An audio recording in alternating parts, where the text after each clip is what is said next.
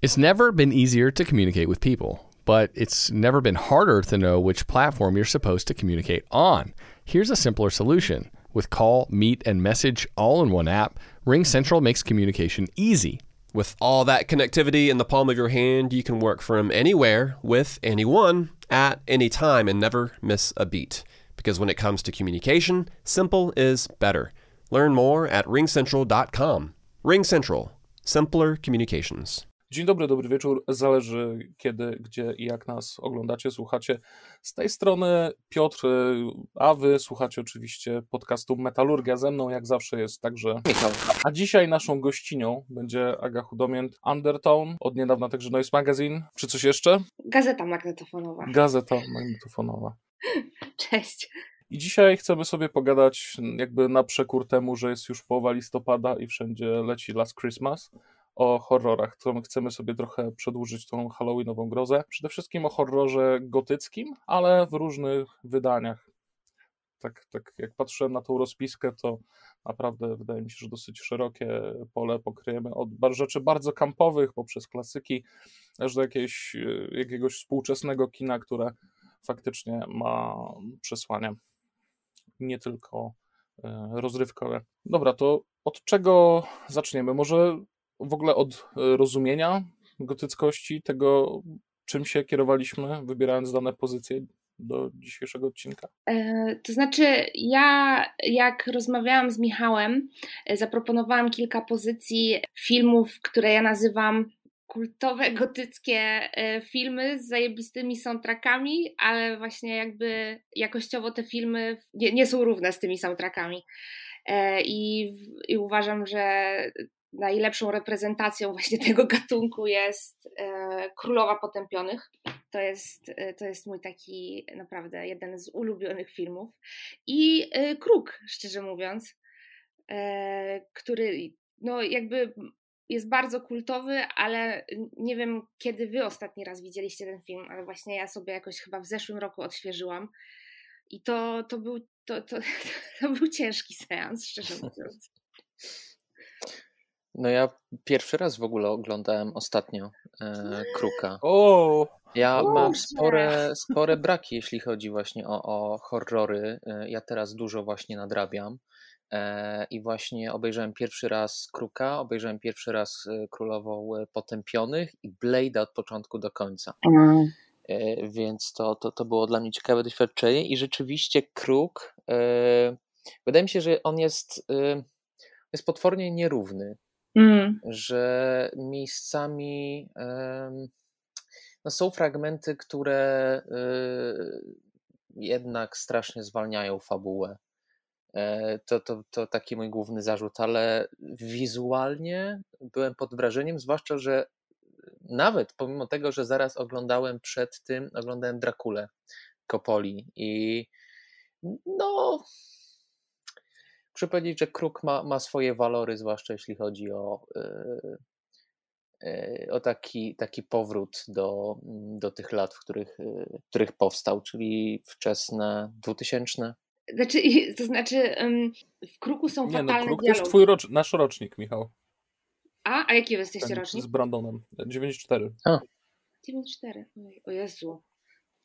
Tutaj najstarsza. Tak. E, mój, ro, ja, e, mój rocznik to jest e, pierwszy Nosferatu. W sensie nie Symfonia Grozy, mam nadzieję, tylko Herzoga. Symfonia tak? Grozy. Symfonia Grozy. Tak. E, to był żart. Ale tak, wracając do kruka, ja po prostu chodzi o to, że w teorii mam wrażenie, ten film jest wszystkim tym, o czym po prostu marzył każdy gotycko-new metalowy nastolatek swego czasu. Jakby no, mamy super bohatera, który jest zajebiście przystojnym muzykiem rockowym, który gra solówki po prostu na dachach wieżowców w nocy i, i no jest po prostu wspaniałym poetą, prawda, mrocznym, który chodzi na spacery yy, na cmentarze. No i mamy tą ścieżkę dźwiękową, która jest po prostu genialna. I jakby po prostu w teorii to wszystko powinno grać, ale mam wrażenie, że właśnie jakby moment ten wykonania bardzo, bardzo nie wyszedł. Znaczy, bo tam też było bardzo dużo takich, wiecie, e, e, behind scenes dużo rzeczy się działo. Ja czytałam, że na przykład strasznie imprezowe towarzystwo e, pracowało w ogóle przy tworzeniu kruka i bardzo często były problemy z nagrywaniem, z kręceniem scen, bo większość osób była kompletnie naćpana albo nie przychodziła w ogóle na plan i tego typu rzeczy. A to przez to mógł się ten wypadek wydarzyć? Czy... Prawdopodobnie tak. No i właśnie sama sytuacja z wypadkiem, e, która jak widać niczego nie nauczyła, bo w sumie teraz niedawno była podobna sytuacja z Alekiem Baldwinem. I e, tam dużo scen było dokręcanych już po śmierci e, Brendona Lee. I z tego co czytałam, też sam początek był kompletnie zmieniony. W sensie w scenariuszu miało to zupełnie inaczej wyglądać, ale właśnie przez to, że już Brendona Lee nie było, to jakby początek jest dosyć mocno skrócony i cała ta taka scena, kiedy on można spoilerować? Chyba można spoilerować, jak to no, film z jakiegoś sprzed 20 27 lat. lat było na obejrzenie tego filmu. Nie czujmy się winni. E, no, więc tam właśnie jest ta scena, kiedy on jakby wstaje z grobu i szuka swojego mieszkania i tak dalej. No to to już wszystko jest nakręcone po śmierci y, Brandona. I tam chyba nawet już trochę jakichś takich komputerowych efektów wjechało, mhm. ale to też nie potrafię na 100% powiedzieć ile. No, ale to trzeba oddać mimo wszystko, że mm, nie widać tego. W sensie, jeśli się nie zna historii, no to. Mm, ja bym na przykład nie dostrzegł oglądając, że, że jest tam jakiś inny aktor, bo y, też zagrała na korzyść y, na korzyść tych efektów, y, no, zagrało to, że wszystko to było praktycznie w cieniach grane. Mhm. I faktycznie Kruk jest, no tak jak powiedzieliście, jednym z tych niewielu filmów, które dzieciakowi zasłuchanemu w odpowiedniej muzyce dają dokładnie chcę być tym gościem, postać taką. E, nie wiem, czy kojarzycie, ale to już jest takie z pogranicza bardzo, bardzo dziwacznych rzeczy. Na Forfan TV była w latach może 2009, 8, coś takiego, jak eksplodowało na całym świecie to emo, ale emo nie post-hardkorowe, ale emo z podznaku My Chemical Romance i tak dalej. Kreskówka właśnie, chyba zatytułowana True. Kurde, chyba nie kojarzę. Która w taki też dziwaczny sposób próbowała osiągnąć ten efekt, ale no, do kruka jej bardzo, bardzo daleko. I wiesz, wykonawczo to było bardzo słabe, bo to była animacja niskobudżetowa. Animacja nie może być niskobudżetowa, niestety. Plus, y, no, cringe niesamowity z tego, co pamiętam. Ale, ale Patrzę... by, by, było tam coś takiego, właśnie no. próba z, zrobienia takiej też cool postaci którą no, chciałby być po tych zdjęciach, to, to, muzyki. To już po samych zdjęciach mogę stwierdzić, że, że to się nie udało, bo to jest rzeczywiście produkcja w stylu tych forfanowych, e, czyli na początku rzeczywiście chyba niski budżet, a potem miał udawać niski budżet, a i tak było. Nie wyjścia. No, szkoda. Y, w ogóle mam wrażenie, że te wszystkie takie quasi gotyckie rzeczy właśnie nie starzeją się dobrze. Yy, I, I jakby w sumie większość tych filmów, które gdzieś tam, yy, o których będziemy rozmawiać, które gdzieś, są, gdzieś są w tym obrębie tej, tej gotyckiej, powiedzmy, sfery, to właśnie one. Mam wrażenie, że bardziej przez, przez to, że dużo ludzi ma sentyment do tych filmów, czy właśnie do ścieżek dźwiękowych, czy nawet do aktorów, którzy tam grają, niż jakby do, same, do samego filmu i jakby samej jakości tego filmu. Ale ja, ja na przykład sentymentu do, do Kruka nie mam, ale wydaje mi się, że pod względem wizualnym on się, on się może jeszcze bronić. To, to, no, on jest całkiem, całkiem spoko w porównaniu z, z niektórymi tymi innymi E, właśnie e, gotyckimi horrorami czy z elementami gotyckimi. Tak, i tam w sensie parę scen było w tym filmie, e, że naprawdę myślałam sobie, że gdyby ten film miał większy budżet, to super by to wyglądało. I jest taka scena. Ja nie sądzę, żeby Nolan inspirował się krukiem na jakimkolwiek etapie kręcenia Batmana, ale mi się bardzo rzuciła w oczy ta scena, kiedy właśnie kruk wchodzi do jakiejś kuchni, na właśnie na jakieś zaplecze, gdzie mafiozi rozmawiają. I po prostu scena jest praktycznie identyczna z tą sceną, kiedy Joker wchodzi. Mhm. Nie tak. wiem, czy też to zauważyliście.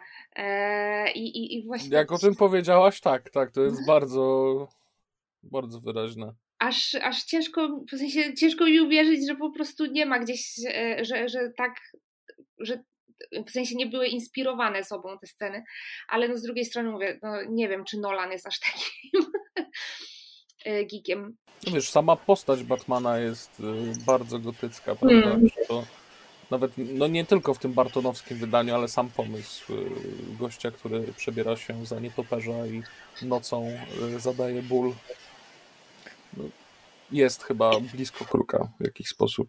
Mm. No. A to nawet nie, nie musiał się koniecznie Nolan może e, tym e, inspirować, ale chociażby Ledger e, myślę, że już dużo bliżej mu do, do Kruka, że, że Mhm. Myślę, że bardzo prawdopodobne, że znał, że się mógł tym właśnie inspirować. No tak, tym bardziej, że Kruk no, też jest jakby mega znaną, y, mega znanym komiksem, więc, y, więc może rzeczywiście to było. Ale tak, po prostu gdzieś tam y, widać, po prostu widać, że ten film miał wpływ jakby na, na, na kolejne, nie wiem, kolenia, jak to można nazwać. Ostatnio e, też sobie oglądam The Office i e, była tam taka kwestia, gdzie mm, Jim się e, pyta wszystkich, jakie, jakie są ulubione filmy ich i, i Dwight wpada i on tak się pyta Jim Dwighta, jaki jest twój ulubiony film? On tak, proste, kruk. I tak? wychodzi je wszyscy tak nad czym tu się zastanawiać? Chcielibyście zobaczyć remake Kruka zrobiony współcześnie? Myśleli, myślicie, że to w ogóle ma prawo zadziałać? Ja bym bardzo chciała. Jakby ktoś to z odpowiednim podejściem zrobił, w sensie wiedział jakby uchwycić atmosferę, to mogłoby to fajnie zagrać.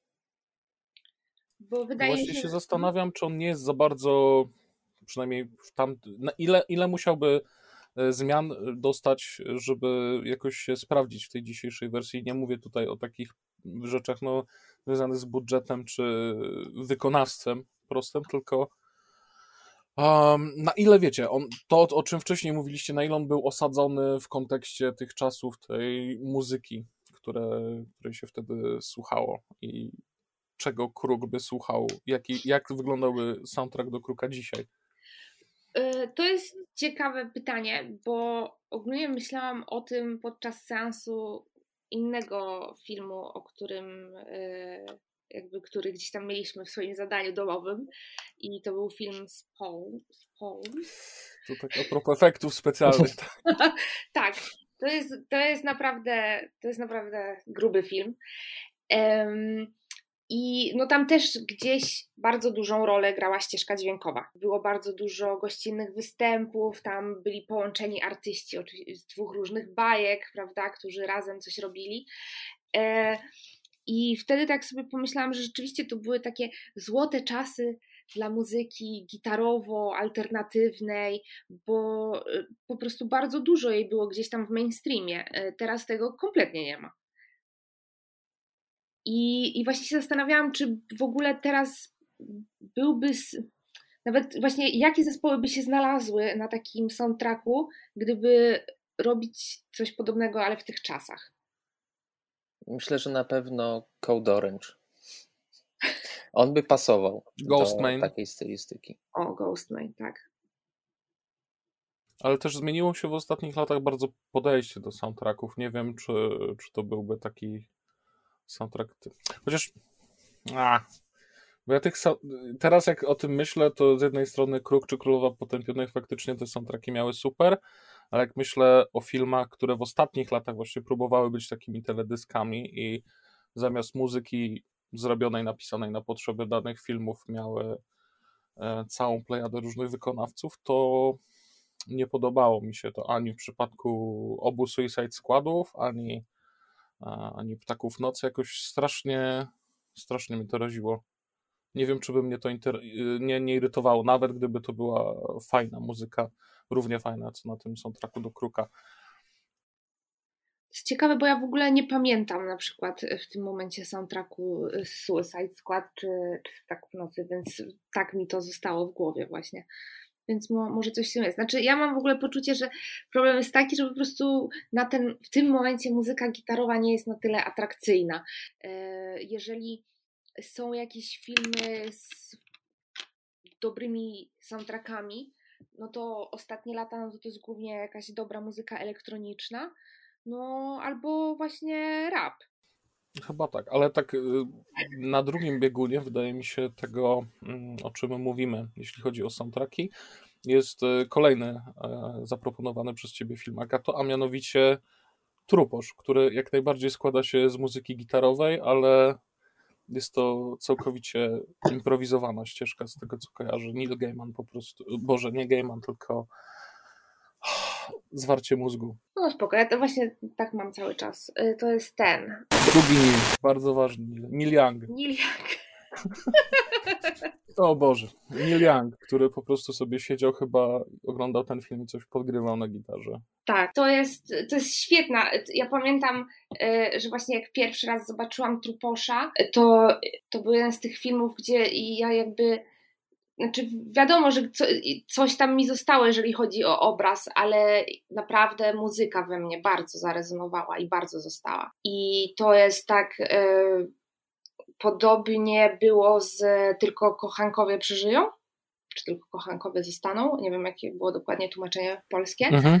E, to rzeczywiście po prostu te, te, te soundtracki niesamowicie ze mną gdzieś tam zarezonowały.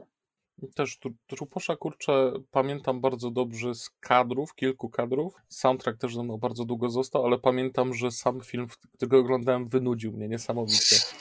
Że spodziewałem się. E, najpierw w ogóle usłyszałem soundtrack do tego filmu i bardzo chciałem go zobaczyć.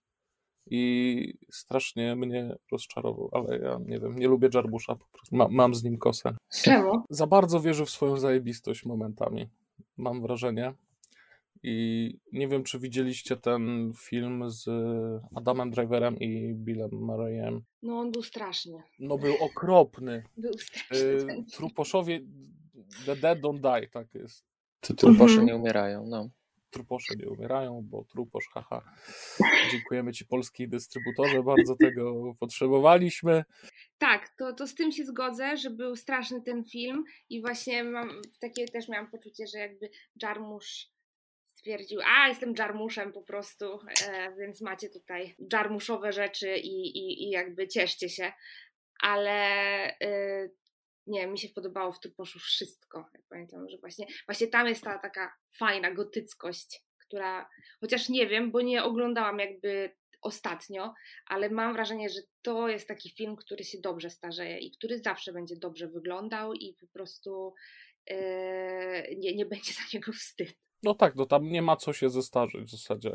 Kinematografia jest top notch w sumie.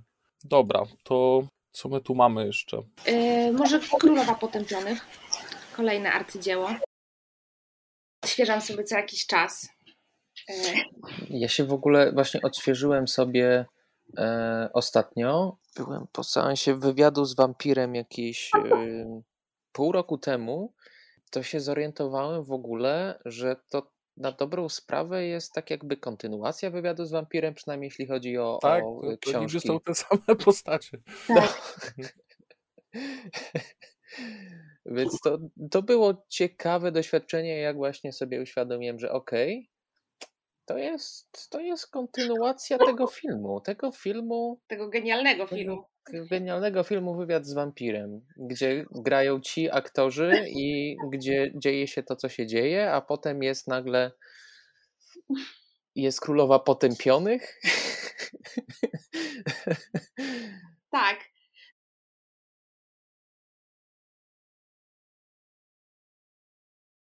W tym filmie. Mm, hmm. Ale jakoś nie wiem, czemu nie zgodzili się. No niestety.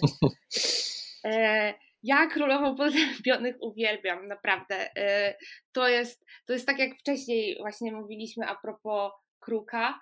e, no to Królowa Potępionych to jest za to po prostu mokry sen jakby fana new metalu i jakiegoś alternatywnego nastolatka, po prostu e, wspaniałe wampirzyce, seksowne, znowu mamy rockowego muzyka, w ogóle jakby zauważcie tą prawidłowowość, tak, rockowy muzyk, to, to mi się właśnie bardzo podobało, że gdzieś tam przewijały się cały czas jakieś e, ikony muzyczne tamtych czasów, muzyki alternatywnej. No i też jest w ogóle mega ciekawa historia z tym soundtrackiem, e, ponieważ poproszono Jonathana Davisa właśnie, żeby przygotował soundtrack i on e, nagrał jakby całą płytę, którą potem jakby w filmie i w tym filmowym uniwersum to tak naprawdę nagrał właśnie Lestat i Lestat śpiewał głosem Jonathana.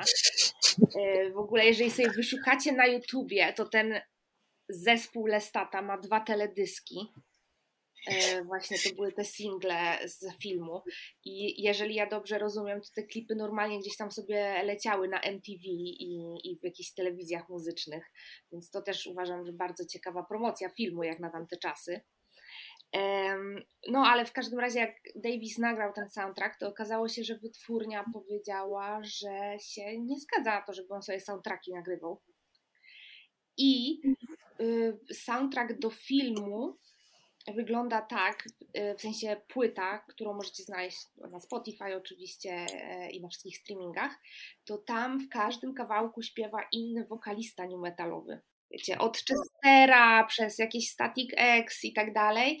I Jonathana Davisa słychać tylko i wyłącznie w filmie. Bo po prostu on jakby nie, nie, nie mógł wydać tego na płycie, więc na płycie zastąpili go ci wszyscy wokaliści. No, co wydaje mi się, jakby to powiedzieć, nie, wiem, nie lada gratką. No taki probot numetalowy wręcz, mm. prawda? To jest, niestety Królowa Potępionych to jest film, na który ja się spóźniłem i Pamiętam właśnie, jak on wychodził, to jako dzieciak widziałem kasety w wypożyczalni VHS-ów, którą miałem w bloku jakiejś tam zakazanej sekcji z horrorami i tylko sobie wyobrażałem, co może w tym filmie być, bo widziałem ten tytuł Królowa Potępionych, jakiegoś węża, który wypełzał z czaszki, no i oczywiście e, skrytą trochę cieniem, żeby tam nie było żadnej nagości widać. Aliję w tym, w tym stroju i zastanawiam się, ale to musi być coś jakiegoś strasznie przełomowego, transgresyjnego. Jeśli już gdy jako dorosły to obejrzałem, no to tak troszkę no. się zestarzał, niestety. Muzy ja miałem... Muzyka też ja miałem największy mindfuck, jak y, jest ten festiwal i nagle słyszę a down with the sickness i co? co? Ła, a, a, no tak. Miałem, dawno nie słyszałem tego Czemu utworu. piosenka z mama jest w filmie? Czemu piosenka z mama jest w filmie? Ale miałem przyjemną z kolei, przyjemne z kolei potem zaskoczenie, jak, jak poleciał e, Deftones. To, to, tak. już, to już było przyjemniejsze zaskoczenie. No, ja, ja nie wiem, miałam jakiś sentyment do tego filmu. Um, właśnie może też e, przez to, że ja po prostu bardzo dużo słucham new metalu e, za, za dzieciaka więc e, gdzieś tam po prostu zawsze mi się ciepło robi na serduszku, jak sobie oglądam ten film po raz kolejny. E, ale tak, tak, nie, nie zestarzał się dobrze niestety. W ogóle te sceny, Jezu, tam jest tyle wspaniałych scen. Na przykład e, sam początek, jak Lestat nagle pojawia się w salce prób tego gotyckiego zespołu, oczywiście, w którym Laska jest na basie, bo tylko na tym potrafią grać dziewczyny. E, i po prostu Lestat gdzieś tam im się objawia na głośniku bez koszulki i oznajmia im, że będzie teraz wokalistą ich zespołu, bo oczywiście żadnego innego wokalisty nie mieli. E, jest tam dużo naprawdę wspaniałych scen. Oj, no to ma, ma ten film potencjał, żeby być, być kultowym, ale tak się zastanawiam, y, co Lestat mógłby grać teraz, jakby zrobili remake i no bo gwiazdą roka już taki, taki statu, takiego statusu już podejrzewam by nie miał. Gwiazdą jakiego, jak, jakiego gatunku mógłby być? Yy, chyba chyba no. jakiegoś no, trapu. Właśnie nie wiem, czy tutaj rap by grał z wampirami. Wydaje mi się, że współczesny Lestat by musiał pójść ja już w jakieś tony. No taki Ghostman chyba znowu, nie? Ghostman nagrywający właśnie ścieżkę dźwiękową. To.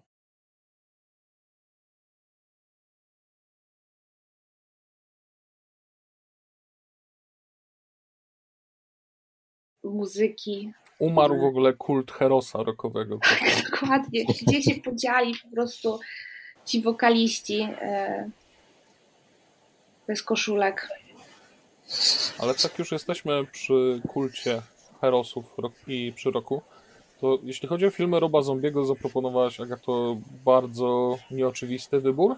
Mhm. Wydaje mi się dosyć y, underrated z całej jego filmografii, a mianowicie Lord of Salem. I zastanawiam się właśnie, dlaczego akurat ten. W ogóle te wszystkie filmy, które gdzieś tam wybrałam, to po prostu mam do nich duży sentyment i chyba Lords of Salem było jakimś pierwszym czy drugim filmem z y, Roba Zombiego, który zobaczyłam tak bardziej świadomie, bo pamiętam, że kiedyś, bardzo dawno temu chyba widziałam Dom tysiąca trupów, tak, to tak, się nazywa tak. po polsku.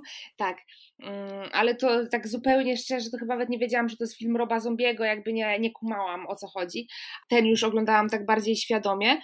Wybrałam ten film, y, bo on też mi gdzieś pasuje do reszty, które zaproponowałam, czyli znowu mamy temat muzyki, e, gdzieś tam zespołu i, i nie wiem, no muzyki rockowej powiedzmy i, i, i jakby branży muzycznej, o może w ten sposób.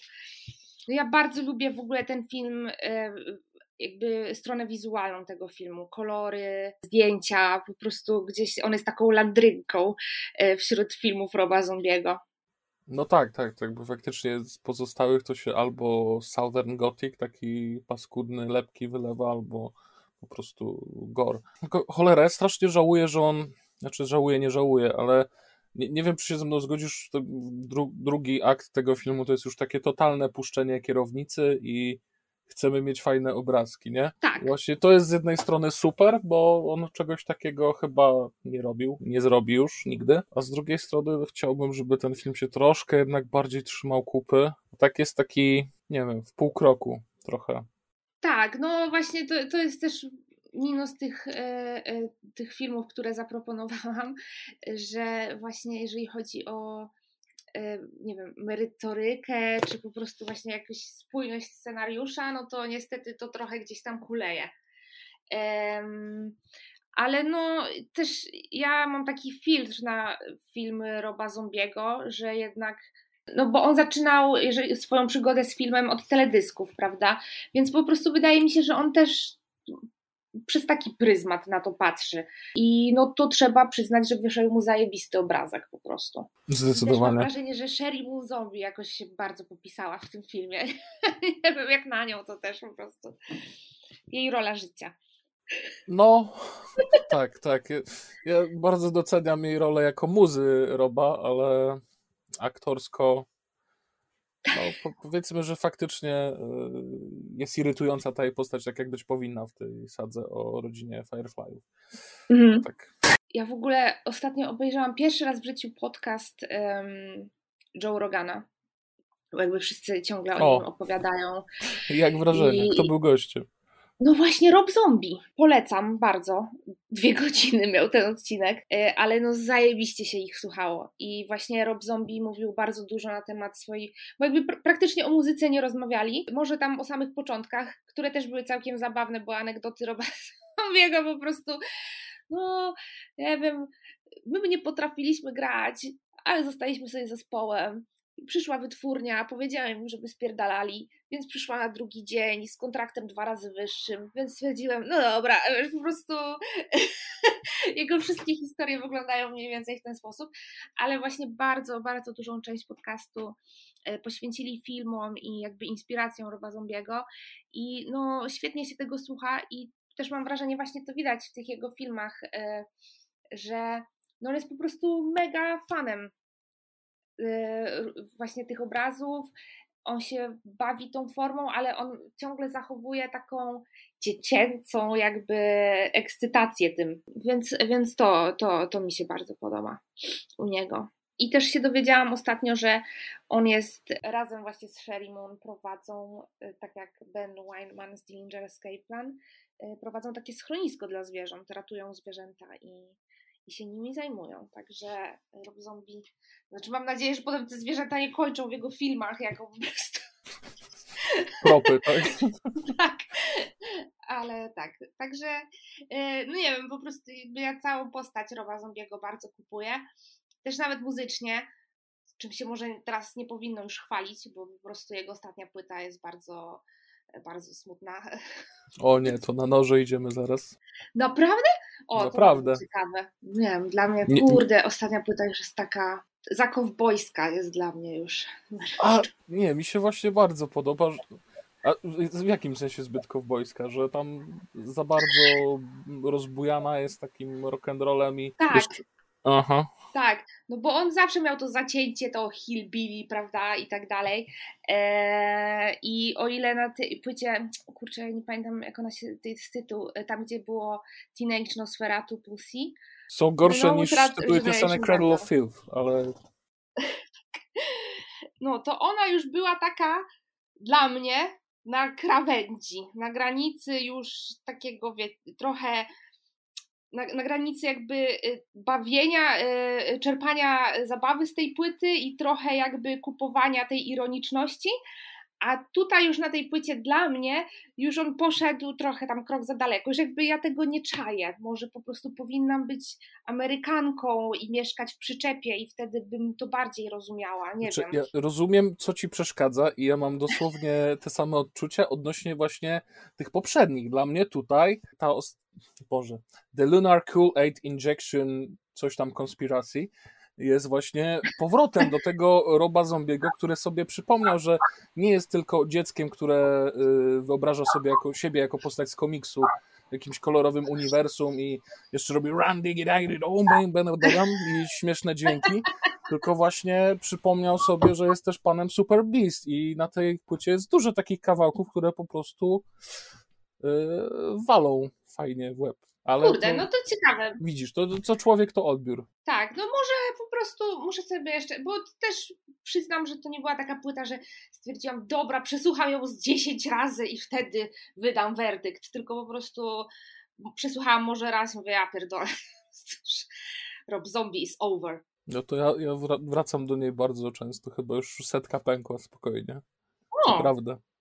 Michał, wiem, że ty jesteś największym fanem Roba Zombiego, jaki y, przewinął się przez redakcję Metalurgii. Co sądzisz o Lords of Salem i przede wszystkim o The Luna Cool Aid Injection Conspiracy? Lo- Lords of Salem nie miałem okazji zobaczyć. Nie, nie, nie mogłem w ogóle znaleźć nigdzie tego e, filmu w e, Jest trudno. legalnych źródłach, więc nadrabiałem inne tytuły. W, ogóle z, z Robem Zombie to jest postać, którą muszę taką czuję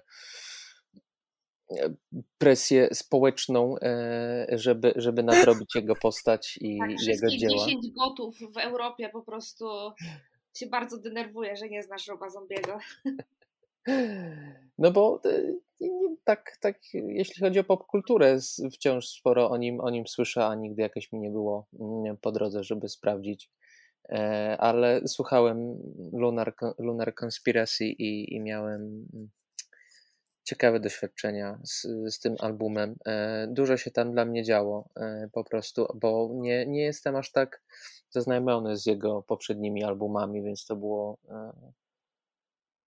nie powiem trudne doświadczenie w, by przejść przez ten album, ale było specyficzne i, i, i posłuchałem i jakoś chyba no, To jest taka trochę jazda bez nie chciałem wrócić. No, no Taka, dosłownie. albo nie, to jest taka jazda na tym, wiecie, elektrycznym e, byku, który cię Tak, próbuje tak. zrzucić. To to jest mniej więcej e, właśnie słuchanie Roba Zombiego. Ja w ogóle bardzo żałuję, bo miałam bilet na jego koncert bardzo dawno temu, chyba z 7 lat temu miał grać w Polsce i odwołał ta, całą trasę europejską, bo dostał kontrakt na jakiś serial, który swoją drogą chyba nigdy nie powstał. No, nie kojarzę nic takiego. No. I no kurczę, strasznie żałuję, bo ja w ogóle słyszałam, że koncerty Roba Zombiego to też jest niezłe show. No ale może... Też tak słyszałem. No, na, koncert, na koncert to bym się nawet przeszedł, żeby zobaczyć to na własne oczy, bo może tego mi brakuje, żeby, żeby się przekonać. Możliwe. Mhm. No bo to, Rob Zombie to jest taka właśnie cała jakby whole package, nie? że jakby jego wizerunek i jakby jego uniwersum, bo to już tak można powiedzieć w sumie, to jakby zajebiście się dopełnia z tą jego muzyką. Tak, tak. No ale ja, ja rozumiem, rozumiem też zastrzeżenia. E, ja od niego miałem taki y, zawsze vibe takiego trochę gotyckiego y, rednecka, ukośnik Nika Cage'a. No, to dokładnie to dokładnie on. Jakby on Cage nawet... jest najwybitniejszym aktorem w Hollywoodzie od czasu Marlona Brando, więc mogę się tylko zgodzić. No. On nawet właśnie w tym podcaście u Rogana powiedział, że po prostu on bardzo się jara tą swoją. Yy, znaczy, bo wiem, że Hillbilly to jakby można powiedzieć, że to jest wieśniak, coś takiego, ale to nie do końca oddaje jakby chyba to słowo. W każdym razie, no, on powiedział, że bardzo lubi tę część siebie, jakby tę część Stanów Zjednoczonych. Więc to, to, to jest też takie, właśnie to rzeczywiście widać u niego, że on się bardzo inspiruje tą taką white trashową. Tak, tak. Mhm. No tak i dużo tam jest też tego elementu white trash, o którym powiedziałaś faktycznie. Dobra, ale to może teraz skręćmy w troszkę poważniejsze rejony, przynajmniej estetycznie, bo do tych poważniejszych tematów może przejdziemy później, żeby ich nie mieszać z tym wszystkim, z tą fikcją kampową bardziej. Y, powiedzcie, Dark City widzieliście? Dark City? Nie. Michał, ty też kręcisz głową. Kurczę, to jest film, który wyszedł rok przed Matrixem, a estetycznie chyba zjada Matrixa w Matrixowości, bo tam też jest dużo postaci właśnie bardzo wystylizowanych. Sam film się średnio kupy trzyma, ale dobra, to tylko jako rekomendację go tutaj zostawię. Co jeszcze mamy na tapecie dzisiaj? E, ja za to obejrzałam dziewczyna, która wraca sama o. nocą, wieczorem do domu. Do domu. No i y, muszę przyznać, że dawno się tak nie było. Poważnie? Tak. No, no, bo, no bo to jest nudny film, ale y, ja go lubię ze względu na, na estetykę, ale je, jest nudny, jest z gatunku nudny po prostu. Ale on jest fajnie nudny. On ma, no. on ma taki być właśnie. A dobra, no. Nie no, mów, mów, pewnie. Jakby ja wiem trochę o co chodzi, bo to jest takie nowe horyzonty core. Ja już po prostu y, jakby, ja w ogóle długo okay. ten film miałam na liście do obejrzenia, więc dzięki, że go zaproponowałeś, bo w końcu po prostu to zrobiłam. Ale rzeczywiście po prostu to jest taki film, który rzeczywiście się ocenia pod jakimiś względami estetycznymi, e, ale po prostu jak, i może rzeczywiście jakbym w kinie go oglądała właśnie, czy tam na Nowych Horyzontach, czy na jakimś przeglądzie, to inaczej bym go odebrała niż kiedy po prostu w łóżku e, z kotami i z chipsami to się działo i, i no ciężko, już naprawdę ciężko mi było utrzymać uwagę na pewnym etapie tego filmu. Ale rola kota okay. genialna rzeczywiście po prostu kot y, tam, y, kot, kot w ogóle miał najwięcej życia ze wszystkich aktorów. No tam ci, którzy mieli życie, to szybko je tracili, a ci, którzy się poruszali, to do świata żywych się nie zaliczali, no więc kot musiał tutaj zabłyszczeć. Dobrze, no w takim razie wszystkim, którzy nas słuchają, a mają ochotę na slow burn cinema i wampiry na Bliskim Wschodzie, to polecamy. Jeśli chcecie się wynudzić, to tak, proszę bardzo. Wspominałeś e, ten Dark City w kontekście Matrixa, to, to nie tak. lepiej wspomnieć Existence? A to z kolei ja nie się... chciałem. E, exist... Existence jest, e... rozumiem, tak? Existence z, z 99 z Judem Law. E, a to nie, to, to, to nie Existence, chociaż to też, też polecam, bo to jest Cronenberga, jak to z Cronenbergiem, to, to wiadomo, dużo takich e, rekwizytów pokręconych, bo właśnie ostatnio widziałem e, muchę i te efekty specjalne jednocześnie się zestarzały, ale z drugiej zestarzały się w ciekawy sposób. Nie wiem, czy, czy widzieliście muchę kiedykolwiek. Tak. Mi nie chodziło o Existence, tylko mm, Gataka? Film z tym, z Christianem Bale'em. Equilibrium. Equilibrium, tak. Ja o tym filmie mówiłam na ustnej maturze. O, w jakim kontekście? Dawaj. E, mój temat, Boże, jeżeli pamiętam, bo jak już ustaliliśmy, było to bardzo dawno temu, Um, państwo totalitarne chyba w literaturze i w literaturze chyba, nie, i w filmie. I właśnie e, tak, Equilibrium był jednym z przykładów. Szczerze mówiąc, ten film nie zrobił na mnie aż takiego wrażenia, bo jeżeli chodzi o tematykę właśnie państwa totalitarnego i, i jakby wizji takich, e, e, takich państw, to jednak jest dużo lepszych. W sensie mam wrażenie, że sam pomysł na Equilibrium jest spoko, ale ten film tak trochę po łebkach skakał, miałam wrażenie.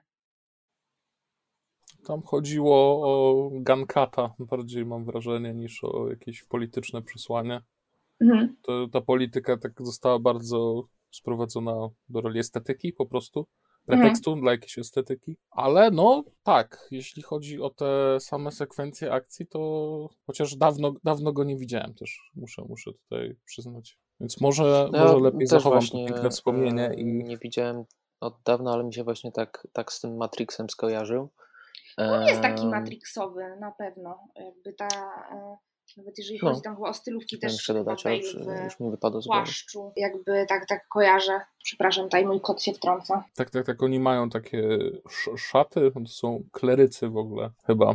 Tak, tak, tak się do nich e, tam film odnosi. A propos właśnie Equilibrium, mm, wspominałem na temat Fahrenheita, bo mi się te dwa tytuły kojarzą i może właśnie pora, żeby była dobra ekranizacja Fahrenheita, bo z tego co kojarzę się jeszcze nie, nie doczekaliśmy. Był, był chyba jakiś serial ostatnio, ale e, z Michaelem B. Jordanem, ale chyba nie, nie wyszło to za dobrze. Boże, ja w ogóle nie wiem, co to jest. To jest temperatura, w której papier staje w ogniu. Mm, Fahrenheit, nie pamiętam dokładnie e, ile tam było. 451? 451, tak. To też właśnie takie tematy bardzo chyba podobna w ogóle fabuła co, co Equilibrium. Tak, bo tam też jest brygada starzaków, której zadaniem jest po prostu palenie książek. I a, nagle, okay.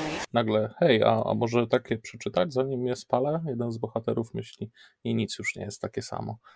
Ale to jak jesteśmy przy dystopijnym świecie, to możemy jeszcze wrócić do mm, filmów o totalnie odjechanych soundtrackach, bo myślę tutaj o tym filmie, gdzie jedna zła korporacja z jednej strony pozwala ludziom na dłuższe życie dzięki przeszczepom organów, które w przyszłości oczywiście będą nas zawodzić, no ale jeśli spóźnimy się z zapłatą z kredytu, raty kredytu za te organy, no to przyjdzie po nas repoman. To, to jest, no, to jest y, film, właśnie tak, jak powiedziałeś, odjechany, to jest chyba bardzo dobre określenie, bo jakby y, to jest, to jest film, właśnie nawet Rob Zombie e, by się mógł uczyć jakby puszczania jakichkolwiek hamulców i, i, i no, no nie wiem, ciężko, ciężko mi trochę słowami opisać, ciężko mi opisać słowami, co się w tym filmie dzieje. Pamiętam, że obejrzałam go jakoś chyba w roku premiery, bo w tym czasie E, ja w ogóle, mo, moje życie, moje życie dzieli się na takie różne etapy fascynacji różnymi gatunkami muzycznymi. E, nie wiem, czy też tak macie chłopaki? Przez... Okej. Okay. okay. No więc od new metalu przeszłam do industrialu i e, jakby to był po prostu seans obowiązkowy, no, ponieważ, ponie, no bo ponieważ e, Niwek występuje w tym filmie. Mam wrażenie, że przez długi czas trochę jakby jarałam się tym filmem, bo po prostu coś tak niszowego, czy coś, co jakby niewiele osób zna, gdzieś tam wyszło poza tą bańkę, chociaż no umówmy się, ten film nie, raczej nie, nie był grany w multiplexach i, i jakby nie było nominacji do Oscara, ale po prostu to było, wiecie, no Niwek i jakby Paris Hilton w jednym filmie jakby w jak chorej głowie coś takiego mogło powstać? No, nie było nominacji do Oscara, ale była inna prestiżowa nagroda wygrana przecież. Malina tak, ta owocowa? Złota malina dla Paris Hilton. A to za ten film. Ja myślałem, że ona dostała za a to Dom Woskowych Ciał? Za kilka A może więcej. chyba dostała, bo ona też e, dostała e, rok później, bo w 2009 Złota Malina za to, i rok później y, dla najgorszej aktorki dekady. Tak podsumu- W ogóle nie wiem, czy zauważyliście, ale to tak na marginesie zupełnie, że teraz jest taki trochę trend w internecie, żeby robić z Paris Hilton jednak wholesome osobę, jakoś bardzo niezrozumianą przez świat, ale To jest ciekawy temat. A czy widzieliście dokument o Paris Hilton? nie.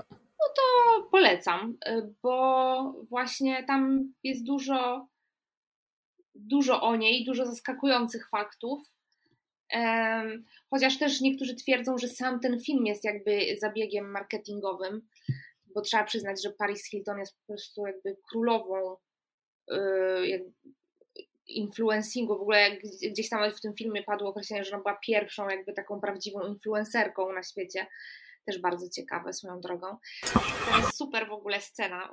Sorry że za, za dygresję, ale to jest naprawdę zajebista scena. Jak Paris Hilton wychodzi gdzieś tam, wiecie, z limuzyny przechodzi ze swoją y, przyjaciółką Kim Kardashian, która wtedy była po prostu jakby totalnie nieznaną postacią i podbiegają fanki, żeby zrobić sobie selfie z Paris Hilton i jedna jeszcze ta fanka po prostu gdzieś łokciem uderza e, tą Kim Kardashian w twarz, żeby po prostu się odsunęła, bo one chcą zdjęcie z Paris Hilton i, i naprawdę to, to była taka naprawdę mocna scena pokazująca rzeczywiście jakby jak, jak, no wiecie, tamte czasy, gdzie rzeczywiście jakby już nie, nie pamiętałam, jak Paris Hilton była istotna w kulturze, w popkulturze, prawda? To ja jakiś czas temu trafiłem na nagranie, gdy Paris Hilton była na otwarciu jakiejś galerii w Polsce. Wyglądało to, to, to dziwnie, jak Paris Hilton wchodzi na, na tą scenę. E, wszyscy mówią po, po polsku, bo oczywiście ni- nikt tam po angielsku nie, nie, nie rozumie. Ona tam stoi i nagle wchodzi ksiądz i zaczyna święcić to ona. Tak. Właśnie chciałam ża- żartem dodać, że pewnie księdza brakowało albo coś, ale Był. za- Nie brakowało. Był tam. E, No ale w każdym razie ten dokument o Paris Hilton jest. e, No nie wiem, czy tam wam spoilerować, czy nie, bo naprawdę polecam, ale jakby pokazuje, wie- wiecie, jej życie z zupełnie innej strony, dosyć oczywiście e, e, gdzieś tam smutnej, czy nawet traumatycznej, jeżeli chodzi o jej dzieciństwo.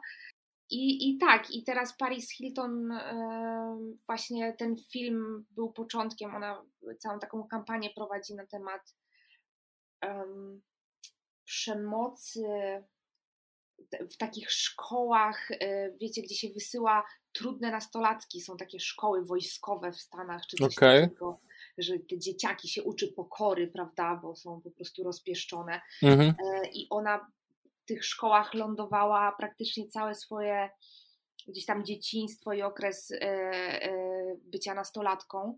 Z każdej tej szkoły uciekała w ogóle. W tym dokumencie dopiero wyjawiła, że no ona tam doświadczała niestety jakichś bardzo, bardzo ciężkich rzeczy i tam panowała ogromna przemoc w tych szkołach i odnalazła jakieś wszystkie swoje znajome, z którymi do tych szkół chodziła i, i jakby gdzieś tam razem teraz prowadzą kampanię e, taką e, społeczną na temat e, tego, że w ogóle, chyba, że powinno się w ogóle te szkoły zamknąć. Ja już tak dokładnie nie pamiętam, ale no taki bardzo słodko-gorzki dokument, że rzeczywiście po prostu gdzieś inaczej e, się patrzy na tą Paris, więc wydaje mi się, że to jest pokłosie tego dokumentu w każdym razie.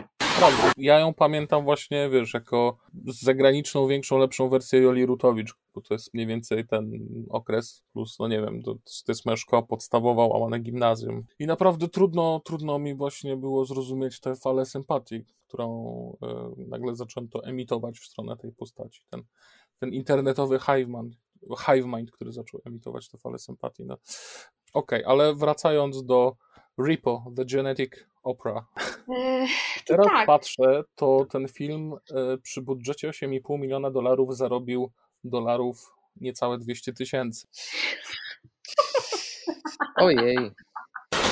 bardzo niedocenione dzieło, no, trzeba przyznać. Ja nie wiem, czy wy macie. Ja w ogóle jestem zdziwiona, że to był aż taki budżet wysoki, szczerze mówiąc. E, bo czasami właśnie jak się ogląda takie filmy niskobudżetowe, nie wiem jak to do końca nazwać, ale no tak bardzo to widać, jeżeli chodzi o scenografię. Po prostu Mhm. ta scenografia jest jakaś taka płaska i w Repo to się bardzo rzuca w oczy. E, i, i, I nie wiem, ale to też swoją drogą nadaje tej kampowatości, moim zdaniem, temu filmowi. Ja jestem w stanie mm, właśnie przez scenografię, tą, tą kampowość, yy, znaczy mi to nie przeszkadza, mi to i- mi co najbardziej przeszkadzało, to oświetlenie, że było z jednej strony takie bardzo ostre, a z drugiej strony, że było tak, tak sztucznie zmiękczane, że to było naprawdę ostre światło, które rzucało takie, takie plamy kontras, kontrastowe na aktorów, a z drugiej strony wszystko było takie jakby zblurowane. I, i takie, takie miękkie, takie mm, jak w niektórych filmach takich gorszej, przy, przy niższym budżecie, jak są pokazywane często e, sceny e, jakichś wspomnień, że właśnie jest bardzo ostre światło i jest wszystko takie miękkie. I to właśnie. Mm. Tak to trochę wyglądało, jakby cały film był flashbackiem. Strasznie telewizyjnie to wyglądało momentami. Mhm. Jakby faktycznie tam były próby przemycenia jakiejś wizji, ale no się rozbijały o ten budżet. I no w sumie 8,5 miliona to jak na film z taką obsadą, w sensie no, z Paris Hilton w obsadzie.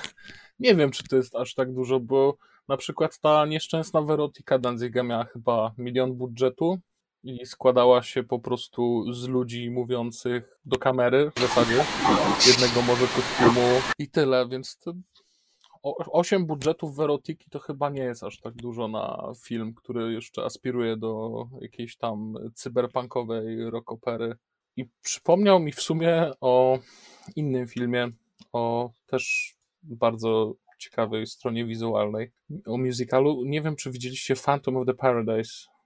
Nie. Michał, ci przewijałem ten film chyba. Mm, mm, mm, mm. tytuł kojarzę. To jest taki upiór z opery, ale w wydaniu rockowo-kampowym. To jest film w ogóle Briana De Palmy. 9 lat przed, przed Scarface'em nakręcił taki straszny, dziwny, no okropny, ale w cudowny sposób okropny musical. Zostawiam jako tam notatkę na marginesie, ale mamy jeszcze jeden film muzyczny chyba do omówienia. Aż się boję. Już naprawdę. Ty, ty, ty go zaproponowałaś. Rocky Horror okej, okay, dobrze. Picture Show. No tak, to jest klasyk kolejny. Czemu ja to zaproponowałam? Już sama nie wiem. Eee, chciałam chyba coś e, z takich klasyków wrzucić. I właśnie e, byłam w trakcie odświeżania sobie, bo na Netflixie przy okazji Halloween zrobili naprawdę świetny rzut takich e, filmów właśnie z tych lat. No i na przykład chciałabym, żeby Ripo było tak fajne, jak właśnie Rocky Horror Picture Show. Wiecie o co chodzi? Że jakby mam wrażenie, że trochę, trochę może mieli ambicje, żeby być takim drugim Rocky Horror Picture Show, e, ale właśnie no niestety zabrakło, Boże, zabrakło wielu rzeczy. No właśnie, ale jakbyśmy tak mieli w sumie się nad tym zastanowić, to czego tam najbardziej zabrakło? Bo jeśli chodzi o puszczanie hamulców, to było dosyć dobrze w repo charyzmy aktorskiej, wydaje mi się. Mhm. Jeśli chodzi o, o, o muzykę, jeśli chodzi o tą operę, to miałem wrażenie bardzo często, że wokalnie leci sobie, a muzycznie leci sobie. E, że, że to się bardzo rozmijało ze sobą. Że te, te wokale z jednej strony e, gdzieś tam e, śpiewali, bo trzeba było zaśpiewać i trzeba było zrobić exposition, a z drugiej strony leciała sobie ta muzyka i, i ta muzyka była y, no, niepasująca. Poza tym jednym utworem, gdy główna bohaterka śpiewała, że ma 17 lat i John Jett się pojawia w tle i tam rzeczywiście i muzyka i, i tekst do siebie pasowały. To, to był ten jeden moment, kiedy rzeczywiście to się tak idealnie zgrało. A, a tak poza tym, to, to, to miałem wrażenie, że o, coś tutaj nie może się połączyć. To jest ciekawe, teraz tak się zaczęłam zastanawiać, że w sumie większość tych filmów, no jeżeli nam dalej ubierzmy to w jakieś ramy gotyckości, mniej lub bardziej, ale że właśnie jak tutaj weźmiemy Rocky Horror Picture Show, no to uważam, że jest to film, który te, nawet teraz się dobrze ogląda. E, I no jest kultowy, bo bo zasługuje na to, e, jakby kupujesz i ten kicz, czy tam tą kampowość nawet, jakby to wszystko jest zrozumiałe. I e, też wcześniej roz, rozmawiałam z Michałem jeszcze, e, że jakoś te filmy na przełomie lat 80., 90., czy tam nawet wcześniej, fajnie się starzeją pod tym względem, że jednak tam duży nacisk był kładziony na charakteryzację, jakby nie było efektów specjalnych, przez co właśnie się może też lepiej starzeją, bo tak jak właśnie mówiliśmy, jakieś początki efektów specjalnych, no to, to jest to jest to osobne miejsce w piekle jest dla takich ludzi. I tak się zastanawiam, czy to jest też kwestia tego, że po prostu y, jesteśmy tak wychowywani i, i w ogóle tak to w kulturze że wygląda, że po prostu o, te stare filmy to są takie super, nie wiem, kiedyś to było i tak dalej, ale rzeczywiście y, filmy z lat 90. czy początku 2000 Y, nie są tak odbierane przeze mnie. Na przykład właśnie jak rozmawiamy o tym kruku, czy o królowej potępionych, po prostu no to już się fajnie nie starzeje. Czy moja długa wypowiedź ma sens? Wiecie o co mhm. chodzi? Tak, tak, tak, tak, tak, tak. Tak, rzeczy, które są. wiem o co chodzi, wiem o co chodzi. No, nie, nie ma nostalgii za Blade'em jak za. Za Drakulą za Drakulą. No dokładnie. I, I się zastanawiam, w czym jest ten problem, czy... No właśnie, w czym jest ten problem? No wydaje mi się, że po prostu lata wczesne 2000 i końcówka 90. to jest to zachłyśnięcie się tym CGI i, i takie wow, jak to wygląda. W sensie mamy takie możliwości, i, I, to się na pewno nie zestarzeje, bo to jest taka technologia przyszłości, że po prostu co tu się może zestarzeć? No, znaczy, ja zgodzę się z tym, ale też tak nie do końca, bo akurat te CGI właśnie już w tych wysokobudżetowych produkcjach y, na początku lat 2000 wydaje mi się, że nierzadko zestarzało się równie dobrze, co dobrze zrobione efekty praktyczne i na pewno dużo lepiej niż te CGI, które możemy nawet y, we współczesnych produkcjach superbohaterskich często zobaczyć. Dlatego, że wtedy właśnie ta technologia była dużo droższa i wymagała dużo więcej planowania na poziomie preprodukcji. Czy to chociażby we Władcy Pierścieni, czy, czy w pierwszym Iron Manie, to CGI wygląda do tej pory no, mhm. spoko akurat te filmy moim zdaniem Prawda. świetnie wyglądają. Natomiast y, no, walka już y, dobrej Czarnej Pantery ze złą Czarną Panterą albo Spidermana w tym kostiumie, który dostał od Tony Starka z... Boże, z kim on walczył? Nieważne. No, te walki, które są kręcone w całości w blue boxach albo w green boxach, często zresztą zanim w ogóle powstanie scenariusz do filmu, to wydaje mi się dopiero się będzie, będzie źle starzeć. No to jest, ale to jest też problem przez to, że film polega w większości na tym CGI i nie, nie ma się kontroli nad tym w trakcie kręcenia, więc to wypada. To w rękach tego już nie ma tak naprawdę reżyser, tylko ma y, osoba, która się zajmuje efektami specjalnymi. Więc nie wiem, może, może powinien być w przyszłości, jeśli chodzi o takie filmy, osoba od efektów specjalnych stawiana gdzieś zaraz przy w kredytach, zaraz przy reżyserze, ale e, no te też efekty, te właśnie czy to Władca Pierścieni, mm, czy, czy ten drugi film, który wymieniałeś? E, Iron Man, Iron Man tak, tak. Znaczy Iron Man wiem, ale Władca Pierścieni, no tam aż tak rzeczywiście nie polegali na tym, to były tylko te dodatki. Tak, I to prawda. Tam jako dodatek. kamery, no, sztuczek z perspektywą, no. jasne. I to się, to się właśnie fajnie wciąż cały czas sprawdza. Znaczy, efekty z perspektywą się sprawdzają od, od początku kina nieźle. Tak, tylko tutaj trochę odchodzicie od tego, o co mi chodzi, bo mi chodzi konkretnie o takie filmy mhm. gotycko, kiczowato, nie wiem. I po prostu może to jest też kwestia właśnie podejścia do kiczu i, i rozumienia go. No nie wiem, no tak jak mówię, oglądałam ostatnio i Rocky Horror Picture Show i Sok z Żuka i mhm. to po prostu się ogląda świetnie. Pomimo tego, że no już no wiadomo, że właśnie ta charakteryzacja, te niektóre jakieś potwory gumowe, które robią, ale no właśnie to nawet jeszcze nadaje temu filmowi więcej, wiecie, tego, tego czarnego humoru i, i tak dalej. A jakoś ciężko mi pomyśleć o innym filmie tego typu z lat późnych 90. czy początku 2000. Może no, Sleepy Hollow Bartona też mhm. na przykład. O. Ale właśnie może to też kwestia mhm. tego, kto się tym zajmuje, no bo jeśli chodzi o, o te filmy, te późniejsze, no to, to też często nie byli mm, to też często nie byli reżyserzy, którzy byli jakimiś świetnymi artystami, tylko po prostu mieli, mieli do wykonania zadanie, a, a że ten gatunek był wtedy popularniejszy, no to, to też większe było zapotrzebowanie. A, a wcześniej no, Tim Burton, no to jednak mimo wszystko też sprzedaje atmosferę dużo. I, i nawet y, no, widząc te, te efekty, właśnie jak sobie przypominam e, sok z żuka i, i tą postać z tą małą głową,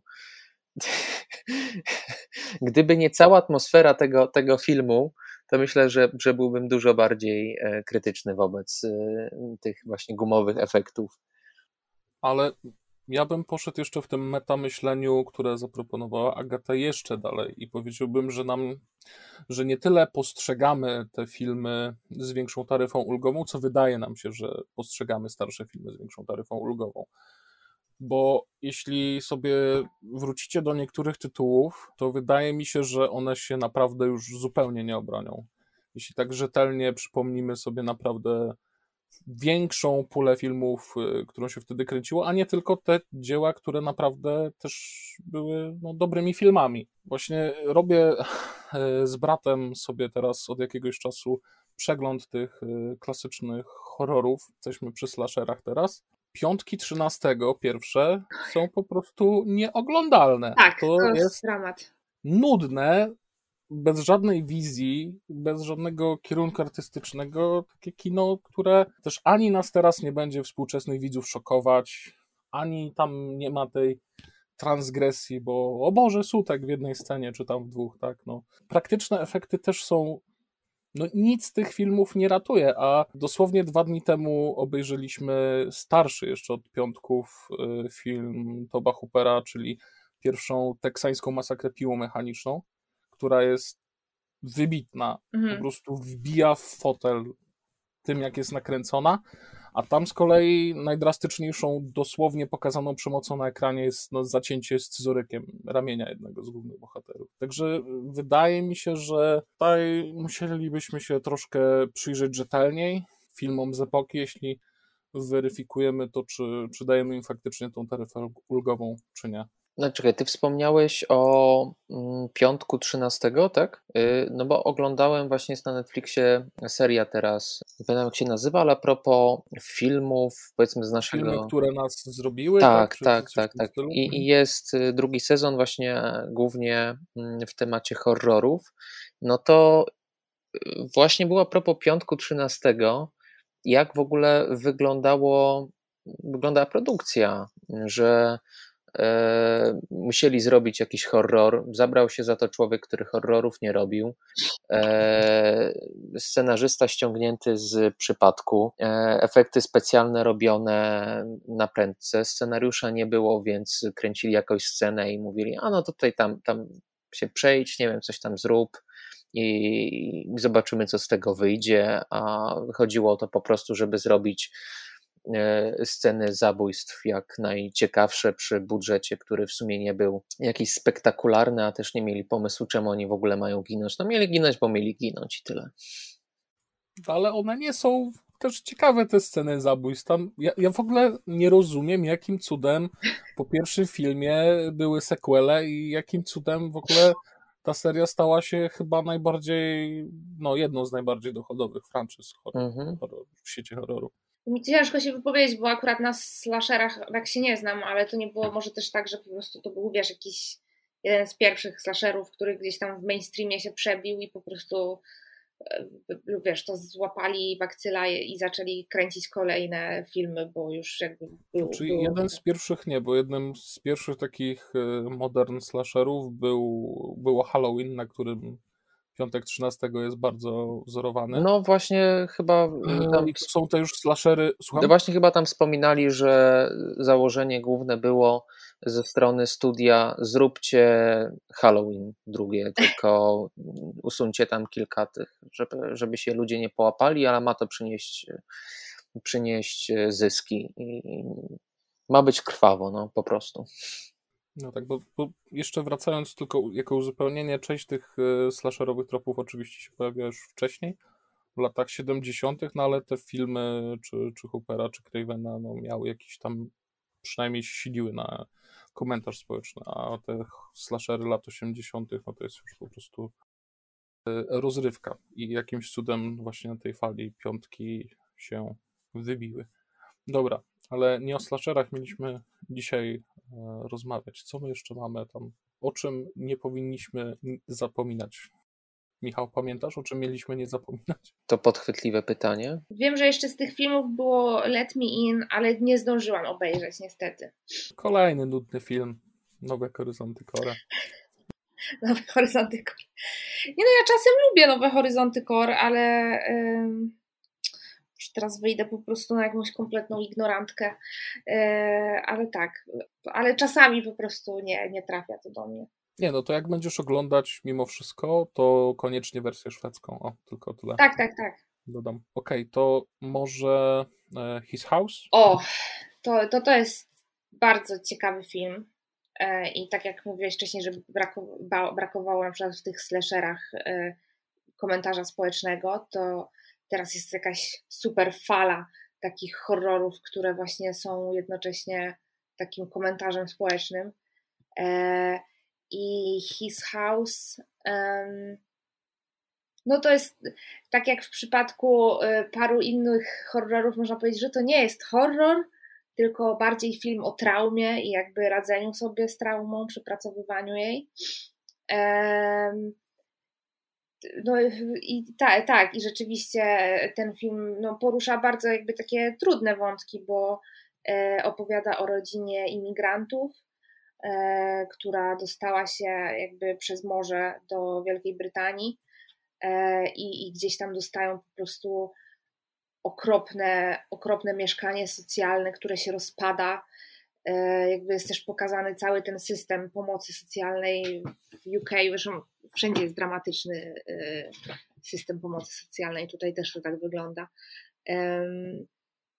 I w pewnym sensie cały ten dom jakby jest, no nie, kurczę, mam tutaj problem zawsze, ile, ile powiedzieć, żeby nie opowiedzieć po prostu całego filmu, ale gdzieś pokazuje po prostu próbę y, tych ludzi pogodzenia się z tą nową rzeczywistością i tym nowym życiem, jednocześnie pokazując, że jakby to nie jest tak, że tamto życie jakby zostawili tam. To chyba tutaj, tutaj się zatrzymam. E, I, I to jest też ciekawe, bo użyte są dosyć proste zabiegi w tym filmie. E, są i scare jumpy, tak, i, i, i jakieś takie naprawdę bardzo proste, typowe zabiegi. E, ale, ale no ja oglądając ten film miałam poczucie, że jakby cały czas to jest coś więcej tak naprawdę niż ten zwykły scare jump. E, bardzo mi się ten film podobał. I też uniknął, mam wrażenie, takiej pułapki dosyć e, łatwej do wpadnięcia, zinfantylizowania też tematu, nie? czasami te horrory właśnie z tej nowej fali są takimi miejscami trochę zbyt preachy, a z miejscami też nie do końca oddają głębię, no to tutaj w taki bardzo też ludzki sposób, na tym poziomie jednostkowym, a jednak przedstawiającym dużo szerszy problem, ten film fajnie, fajnie z tego wybrnął. A jakie filmy mówisz, że właśnie próbują być preachy, a im nie wychodzi? It Follows, mam wrażenie, na przykład. Mhm. No to bardzo, bardzo dosłowny był w tym, e, w tym przekazie. Jeszcze musiałbym teraz. O widzisz, y, powiedziałem coś i teraz będę mieć problem, żeby to e, podbudować, ale musiałbym się zastanowić. Nie, no tak z ciekawości spytałam, bo rzeczywiście no, jest dużo tych, bo ja właśnie tak jak e, ty mówiłeś Michał, że nadrabiasz różne horrory, no to ja też te, te jakoś ostatnio zaczęłam nadrabiać te wszystkie nowe, bo też trochę się ich bałam oglądać. Yy, na przykład tak było z Hereditary, nie, nie, nie, mam problem. Hereditary? Mhm. Hereditary. Y, bo po prostu gdzieś cały czas czytałam, że to jest naprawdę straszny horror, a jednocześnie chciałam obejrzeć, bo po prostu wszyscy mówili, jaki jest super. E, I, i rzeczywiście po prostu cała. No i potem to, jak mi się odblokowało, odblokowało wszystko i nadrobiłam te ostatnie parę lat horrorów.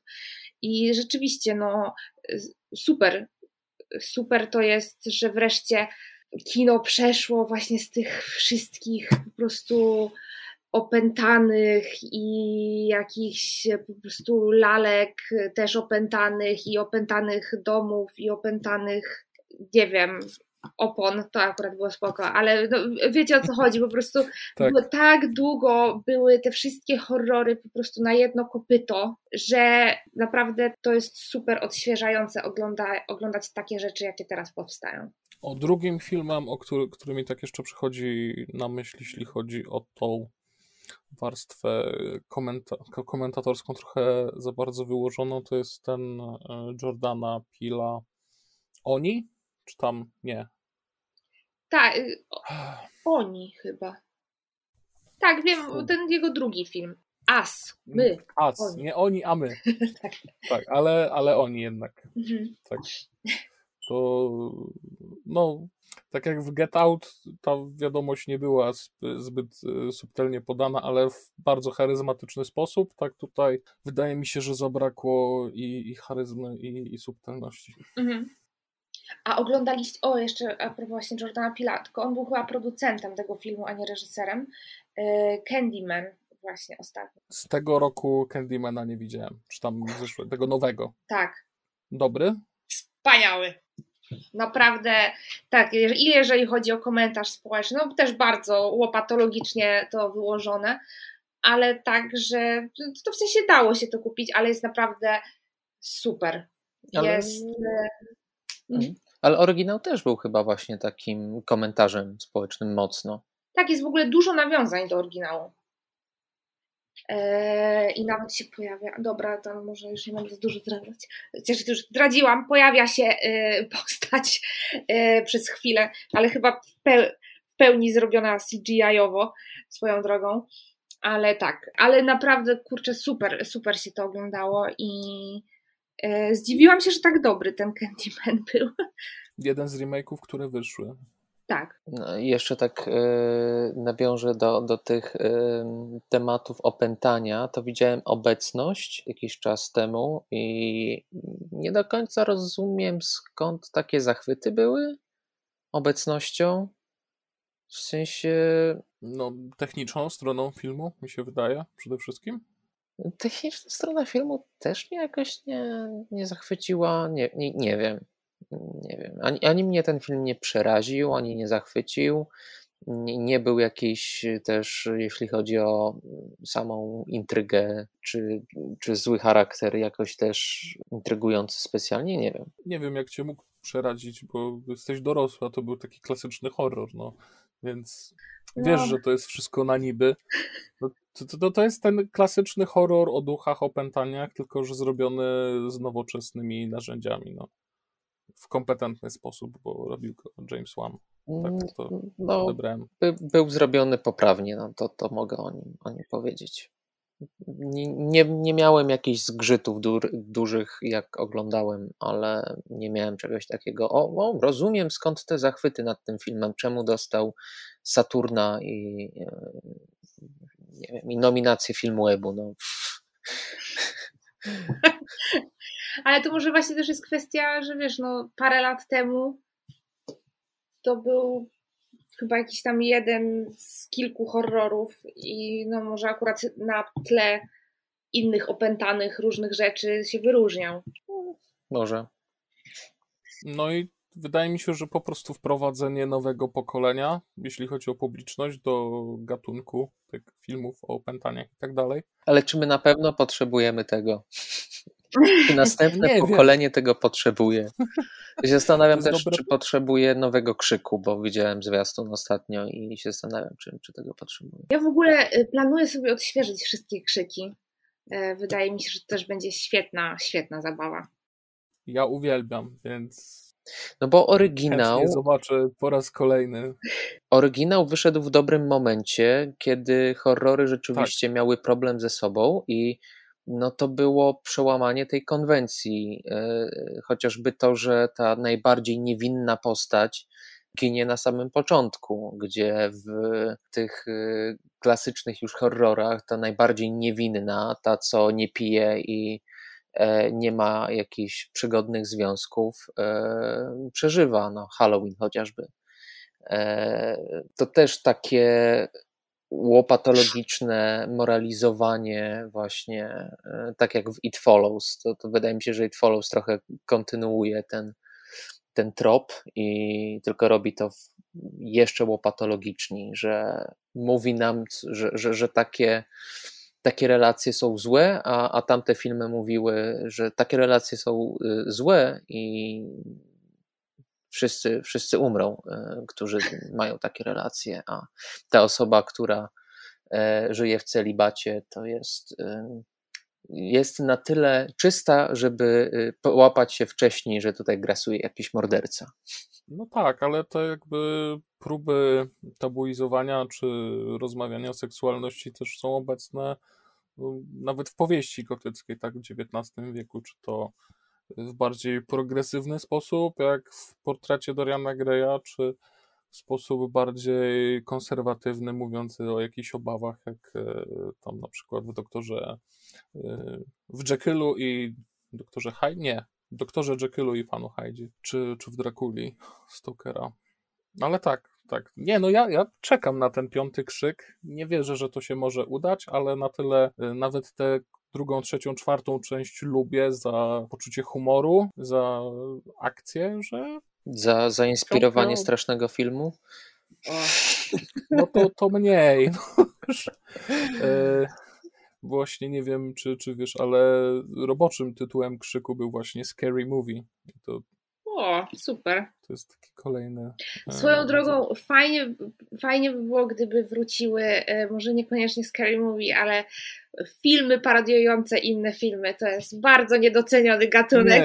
Nie, nie, nie, nie, nie błagam. Ja mam teraz flashbacki z Poznań moich Spartan, tych yy, wszystkich. Tak, jakiś czas temu był też taki film, y, który Hunger Games jakby parodiował. Jest jakie to było straszne. Ale podejrzewam, że to nie wróci szybko przez ten, przez Movie 43, bo to był też straszny przekręt, yy, jeśli o to chodzi. Co to, co to było? Opowiedz. No to jest yy, film, który, Właśnie, który, w którym łączą się kilka różnych e, wątków, kilka różnych historii e, i grają tam aktorzy tacy no, naprawdę topowi, ale to jak oni zostali zaangażowani w to, no, no bo A to, Winslet, to, Jackman Hellberry. Że Hugh Jackman gra postać z... Tak.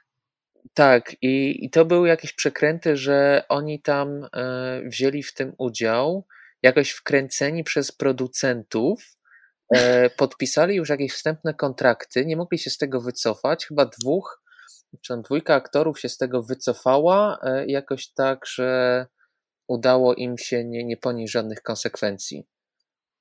A, to jest ciekawe, bo ja właśnie się zawsze zastanawiałam, co się stało, jakby czym zostali zaszantażowani, że wzięli udział w tym filmie. Czy z tego co ja wiem, to była dosłownie taki, taki skam na zasadzie, że jak masz 16 lat, chcesz wyjść na imprezę i mówisz swojej mamie, że mama twojej koleżanki się zgodziła, a ona mówi, że twoja mama się zgodziła. Mhm. No, chyba, chyba część się tak złapała na to, ale trudno im się było potem wycofać z tego i nie wiem już kto, mm, nie wiem czy George Clooney się nie wycofał tak z tego, że, że nic y, nie miał jakichś tam prawnych konsekwencji dużych. Ale to pogrzebało, myślę, ten film e, pogrzebał e, wszystkie te parodie, e, parodiujące inne filmy też. Plus została to chyba branża też trochę zaanektowana przez filmy dla dorosłych w pewien sposób. Hmm. To, to tutaj nie, nie potrafię się wypowiedzieć. Nie wiem. Bo jestem niewinna jak te postaci z horrorów. Dobrze, przeżyjesz do końca. Okej, okay, ale wydaje mi się, że już, już trochę, e, trochę na ten temat mówimy, więc może wrap it up. Spróbujemy jakoś może to podsumować. Dobrze, śmiało. ale to taką sugestię tylko rzuciłem. Nie wiem, czy mamy tutaj jakąś szerszą konkluzję. Kilka, kilka fajnych chyba się pojawiło w trakcie. A tak to. Nie no, chyba wnioski są takie, że warto te filmy zobaczyć, nie, niezależnie od naszej ostatecznej oceny, bo chyba te tytuły wszystkie mają coś w sobie takiego ciekawego, czy to soundtrack, czy atmosferę, czy, e, czy po prostu są odjechane, e, że, że warto je zobaczyć. Mhm. Oprócz Movie 43. No tak, ale jeśli chodzi o te gotyckie horrory, to, to mi głównie o nie chodziło, no bo mówi... Tak, no, kto wie, no, Netflix teraz jest bardzo daleko posunięty w pracach nad adaptacją Sandmana, więc może horror gotycki z taką gotyckością jakoś do nas jeszcze wróci. Może ten serial stanie się jakimś pierwszym z wielu. Nie, no, ja, to tylko tak na marginesie szybko dodam, że ja się boję, że zrobią go w stylu bardzo e, Preachera wizualnie, bo te mm, oba te komiksy e, ko kojarzą mi się nieco właśnie tak stylistycznie. Może, może bardziej przez kreskę, nie? ale boję się, że zrobią z nim po prostu to, to, co, to co zrobili z Preacherem. No dobra, to, to chyba Oby tyle. Oby nie. Tyle. Ja nawet nie wiedziałam, że to Netflix robi, szczerze mówiąc, tego Sandmana. Myślałam, że ktoś inny. Chyba tak. Ale no, y, Gaiman chyba tam trzyma na tym łapy bardzo mocno, więc e, miejmy nadzieję. Kurczę, na przykład mi bardzo szkoda e, tych e, bogów. E, Amerykańscy Oman? bogowie? Nie, amerykańscy bogowie. Tak, bo zapowiadało Co się. tam się stało w drugim sezonie, nie?